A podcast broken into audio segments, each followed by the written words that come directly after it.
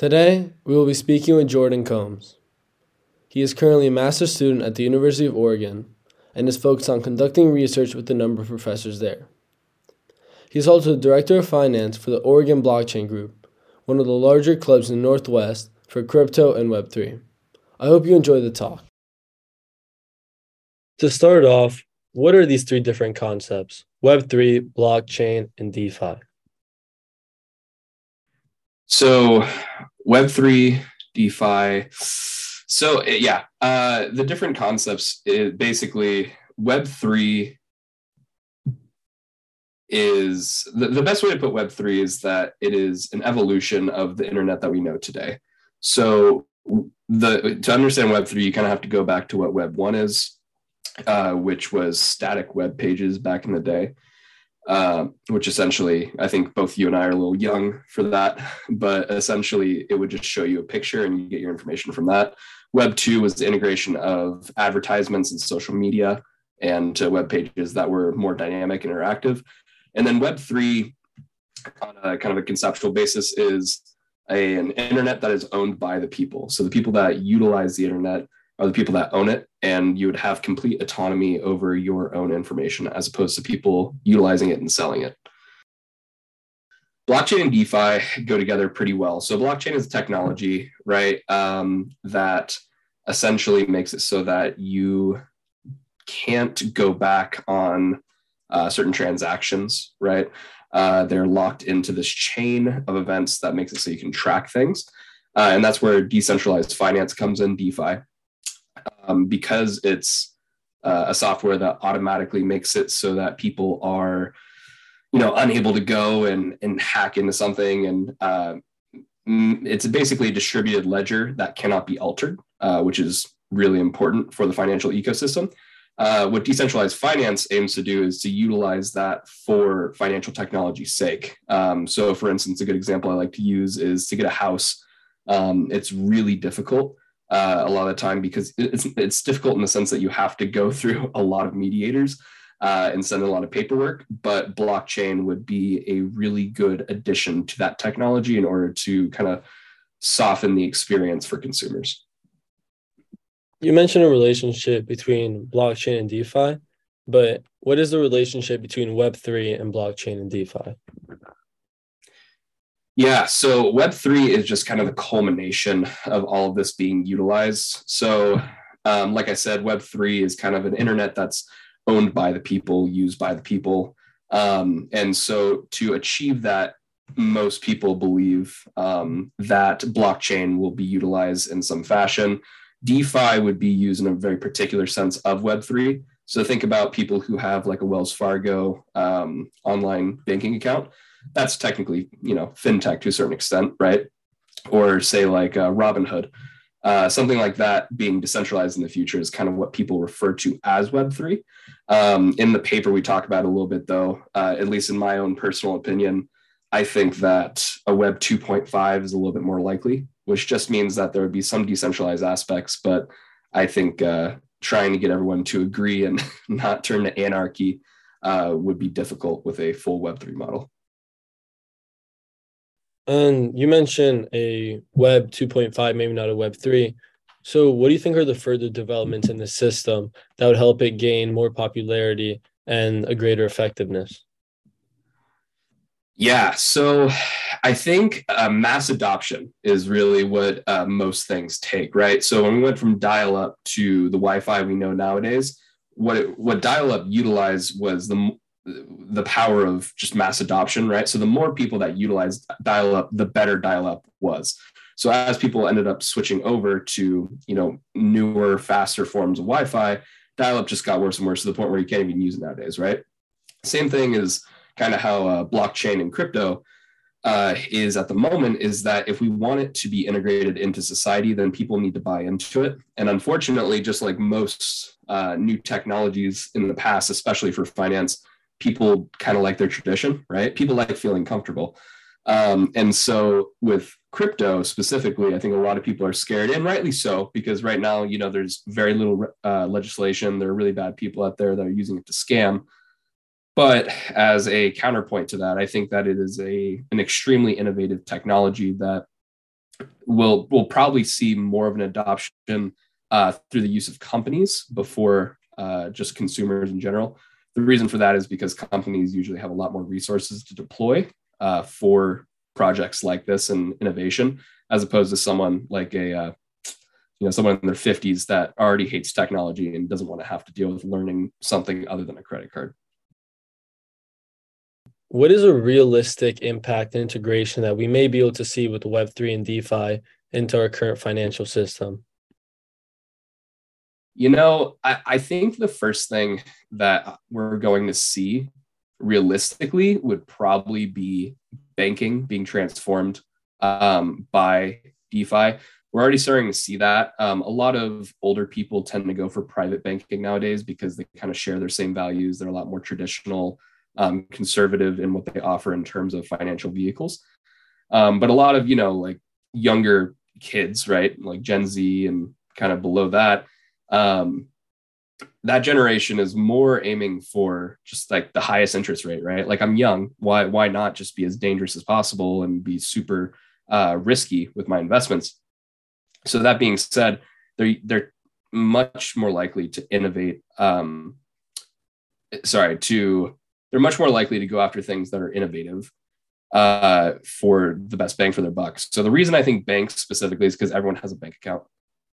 Um, everyone has to deal with banks on a daily basis, and because crypto already has targeted banks um, to a pretty healthy extent, um, there are a lot of talks and a lot of formulas going around about central banking and how crypto could possibly find like you know the magic formula that would make sure that nothing was abused or misused. But that's what i think realistically what would what would I want to see? I think for integration um, from Web three uh, would be what we talked about a little bit in the paper, which is DAOs. Um, I don't know if you're familiar with what a DAO is, um, but it's a decentralized autonomous organization, which basically think of it as just like a company, but none of the people know each other. Uh, but the way that you trust each other is through kind of consensus protocol, uh, which would essentially just be uh, you know, we all have access to certain things. We trust each other because we've kind of, you know, done these things that show that we can be trusted. And then we work together um, on certain projects. So I don't think that DAOs themselves will probably be like majorly successful. I think, like I said, it's going to be more of a 2.5 hybrid situation where companies will utilize a DAO in order to grant permissions to certain uh, employees uh, that is a rabbit hole, though. I'm kind of rambling about what I really like about the integration of uh, blockchain. You mentioned how a lot of people are skeptic about cryptocurrency. And this year, with the big fall in cryptocurrency prices, how has the outlook on Web3 and decentralized finance and blockchain been impacted by these drop in prices in Bitcoin, Ethereum, and the several defaults that have been going around uh, the cryptocurrency firms? Yeah, that's a that's a really loaded question. um, I, I that's a fantastic question though. Um, I think a lot of people need to realize that unfortunately people uh, are terrible investors on average, right? Uh, people see their money go down, and their first instinct, right, psychologically, is to take it out when that is the worst thing to do. Um, so, and to be fair, I think there are a lot of people that are over leveraged in crypto. There are people that um, put way too much money that they weren't willing to lose into a, a very risky asset. But if we're talking about just the general um, retail investor, I, I think that, yeah, I think that crypto kind of took a hit this year in terms of its legitimacy uh, to certain people that were already on the fringe just because of how much it has dropped um, and how long it stayed at such a low. Um, that being said, for institutional investors, I feel like for big companies, they can weather the storm. And that's why I think a lot of them are just getting a crazy discount on crypto right now. Um, obviously, this is all hearsay if Bitcoin goes to $1 tomorrow. Um, but I think there's something to be said for people that are still believing this currency. They still find utility in the currency, which I think is, you know, the only thing that makes it have worth is that it has utility to these people. Um, and yeah, I, I think that overall it scared most people, especially the general public, but those who are a little bit more sophisticated in their investing uh, strategies and, and their portfolios are able to weather the storm just just like the stock market. What is the government's attitude towards Web three DeFi, uh, and how do you see the government's attitude possibly changing in the future? So, the government's attitude towards DeFi. I'm going to back that question up a little bit to kind of towards crypto in general, um, because to understand that, you kind of need to understand that. And the government, I think, is just terrified of dealing with it because um, they're, you know, we we live in a constitutional republic, right? So we're not going to have like a China situation where they just shut down all uh, mining operations and whatnot because it's a competition to the yen or the yuan. Um, but in the U.S., right, we we have a certain amount of liberties that they don't want to tread on because they know that they're going to piss people off. But simultaneously, they also need to have some sort of regulation on it. And so I think that they've just been kind of scared on what to do uh, in a sense. And if not scared, if that's a little too hyperbolic, because uh, it is the US government, um, I would say that they're just confounded um, with just how to actually approach crypto itself um, and whether or not to treat it as a security or as an asset. They just they just don't know what class to give it. So that being said, for DeFi in the the governmental world, it's even more complicated because now DeFi is on the blockchain. So not only are they having to deal with Web3 in terms of crypto, but now they also have to add financial regulations as well. That being said, I feel like once the government actually gets to the point where they're comfortable with crypto ish, right, where they they understand that you know crypto is something that is here to stay and it's a uh, you know it's an asset class of some sort that they decide, then they'll probably be able to just apply traditional financial governance to these DeFi programs because they're not really doing anything new. They're just automating them most of the time. Or if they're not automating them, they're at least improving them or innovating them. And so DeFi specifically, I think, just has the hurdle that everything else in crypto has, which is being Web3 and being, being innovative when there's a lot of people that are uh, extremely traditional in the US government. What was the turning point for fintech? there's obviously a huge gain in Bitcoin, Ethereum price, the introduction of NFTs, and it all became really talked about in the media, even the idea of DeFi. Do you think there was a turning point? Uh, yeah, there there was certainly a turning point. Um, the it's a good question of kind of where it came from, to be honest with you, because it's something I've actually been able to live through, uh, which is super interesting. I think a lot of the turning point came from companies adapting it, and I think I or adopting it, excuse me, uh, which I talked about a little bit earlier, in the sense that like, you know, people tend to follow um, what is being promoted in the media and what people like influencers decide, right? As much as we hate it, right, or love it, depending on who you are, like TikTok stars have a lot of power over what you do, right? And that's the same thing for you know big companies that you trust. Like if I trust I don't know, Facebook. That's a terrible example. But if I trust Facebook and uh, they they promote crypto and they say they're going to start offering, you know, discounts on, you know, Farmville Plus or something if I use crypto, then I'm going to be way more interested in getting into that and utilizing that.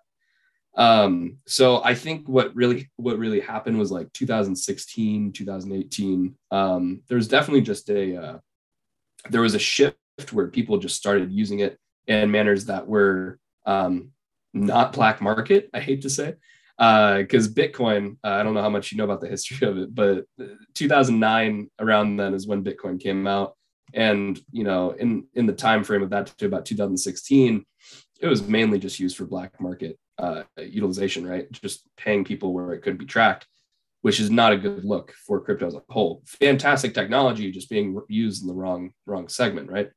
So I think it was around 2016, 2018 where companies started saying, hey, like, you know, there's actually some some viability here. And that's when you start seeing Ethereum um, kind of pop up, get a lot more popular. NFTs start kind of popping up as well. Um, and NFTs brought something that Bitcoin didn't, uh, or Bitcoin could, but it doesn't have currently, which are smart contracts, which are probably the most innovative thing in crypto, in my opinion just because they they cut out the middleman so well and they're so efficient at what they do. Um, and just to define smart contracts, essentially, it's a contract that once all the prerequisites are made, it automatically executes. So, you know, you wouldn't need a mediator if someone tries, you know, uh, kind of stiffen you for money. If you say, I'm going to sell you this couch for $200, they give you 150, the smart contract wouldn't work because the prerequisite of them giving $200 was never met. So all of that little tangent aside, I, I think that that's kind of where the turning point was where, when people started realizing that this technology had applicable use that wasn't something that was just illegal, right? Like it wasn't just you going and buying drugs in the black market or doing something, you know, stupid. It's you actually going and utilizing this technology to fix problems, um, which is just kind of the basis of entrepreneurship in itself.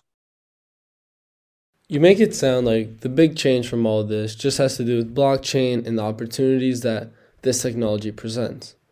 So, what is the role of crypto? What is the role of DeFi in this change? Why is a currency like Bitcoin or Ethereum, for example, important to this change? Cryptocurrency is just like any other currency in the sense that it has a purpose of being traded for what people perceive as equal goods, right? So theoretically, if I were to go and purchase a pound of butter, uh, and we agreed that that was for 0.02 ETH, Ethereum, uh, then we would agree that that's what the value of Ethereum is. That's that's a pure currency right there. The intersection of blockchain and cryptocurrency is that the way that these currencies operate and the way that they are created, um, kind of like how the US creates dollars, is through the use of what traditionally was proof of work, which is you'd have people that are donating, not donating, they're utilizing their computing power, their extra computing power that they're not using normally to generate these tokens by unlocking these complicated passcodes. And then from that, you have you know trickles of cryptocurrency enter the ecosystem. And every time one is created a new block is created on the blockchain right? That's kind of the origin point. So the best part about the blockchain is you can go back to any piece of ethereum right? And see when it was minted when it was created uh, you know who first sold it that that type of situation which is really powerful. Um, but cryptocurrency has a, it has a lot of uses other than normal currency so it's for Ethereum specifically, let's say, for instance, it is also a governance protocol. So people that have a lot of Ethereum have a lot of say in where Ethereum goes. Um, or at least I, I, believe that's true with Ethereum. If not, that's you know just cryptocurrencies in general. That's kind of the usual consensus. Um, they can be traded and utilized and fractionalized just like we would do with the dollar. But then they also have utility in them in the sense of they can be coded with different things, which is good and bad, right? Because if you can code something, like if I could code a dollar to stab you in the face as soon as you receive it, that's not good. We don't like that, right? That's equivalent of putting like, you know, an NFT that you purchased with Ethereum, right? It's still kind of based on Ethereum in a sense. Uh, but then putting some like malware in there so you get a virus on your computer, that's not cool. But there are good things you can do, um, such as uh, I guess another project that I've worked on is Ducks of a Feather at the University of Oregon, uh, where they released this limited time shoe by Tinker Hatfield. Um, the drop that we did uh, was an NFT that would be tied to a physical pair of shoes that we sent out later on. Huge collectible. But the thing is, is that every time that NFT was traded hands in the period before we actually sent out the shoe, there was code that said that 10% of that secondary sale would be sent to athletes. So you can imagine if something's being traded like you know, a hundred times a day when it's super popular at first, you know, these athletes are getting just a ton of benefit from this code. And so that's just an example of something that you couldn't do with a, a traditional product, right? In, in person, you can't like code things on, I, I guess, per se. Um, and that was a lot, but essentially the reason cryptocurrency and blockchain go together is that cryptocurrency is on the blockchain and it's what kind of keeps the wheels turning. It's essentially the grease of the blockchain. Finally, what do you think is the biggest misconception that people have towards this development in DeFi, Web3, blockchain, crypto, if you want to group it all together? And what advice would you give to people when handling and when learning about these products? The biggest misconception I think there are two, honestly. The the main one is um, a misconception about how awful it is for the environment. Um, as someone who I, I, live in Oregon, which for people who don't know is a very very environmentally conscious state, and I love I love the environment and I love being able to go outside with the trees and the fauna and everything. It's the people who demonize crypto for that um, usually kind of are just getting upset because they're seeing some raw numbers and some raw data that hasn't you know really shown anything super um, concrete i guess. Um, that being said uh, as someone again who cares a lot about that stuff i think that it has definitely impacted our our emissions and our intake of energy. And so that's why i think it's really cool that there are a lot of projects that are starting to care about that a lot. There was the recent merge I don't know if you heard about that of Ethereum, which makes it 99.95% more efficient, which is going to cut down everything drastically. So the I guess the first misconception is just how bad crypto is for the environment. I think proportionally it's actually not that bad and it's actually probably you know better for the environment than the dollar, but that's a whole a whole nother conversation. Um, the second misconception is that crypto is just a pure scam. Um, I think people have sorry, I know people personally that have been scammed out a lot of money uh, on uh, on kind of Web three and crypto in general, and it's a real thing. Uh, you know, this isn't something that people who are socially inept should do. Um, and if you are sorry, socially inept, oh my gosh, technologically inept. If you're socially inept, go for it. Um, but you know, people who aren't proficient with technology shouldn't really touch crypto until they know mm-hmm. exactly what they're doing. And when I say exactly what they're doing, I mean they should like you know take a course or they should educate themselves for a long time because there are a lot of ways to get screwed. Uh, if you don't know a little bit of code you can get really screwed from them you know writing some really vicious viruses into nfts that you buy um, and other cryptos. But that being said you know i think there's going to be a really big shakeout eventually and you're going to see a lot of people win and a lot of people lose kind of like the dot-com bubble in the early 2000s and yeah, I, I, don't think it's all a scam. At the very least, the technology of smart contracts and blockchain and DAOs alone, I think, proves that uh, it's revolutionary and what it's doing for the uh, the fintech world, especially, but um, just for businesses in general and for the everyday consumer one day. Um, my advice for people that kind of want to learn more about this, I think there are so many resources. I think Twitter is kind of the main spot for a lot of people that are, you know, very uh, pro crypto. But if you want to learn a lot, I think honestly, just looking at people's blogs and seeing what they've talked about. One of my professors is why I got into crypto. Um, uh, his name's Stephen McKeon. A little shout out to him. Um, he just started a crypto venture fund in Oregon called Collab and Currency, and you know he's it's it's amazing like what these people are able to do. And you know people will just be like, oh, it's some guy on the internet. No, this is like a guy that you know, is probably worth more than all of us combined. You know, like he is a very smart guy, and there are a lot of smart people behind this. And so I, I just think that people should be, be willing to broaden their horizons, their perspectives, not listen to everything they see per se in the media. Take it with a grain of salt until you do your own research. Um, and yeah, that's my that's my main advice there.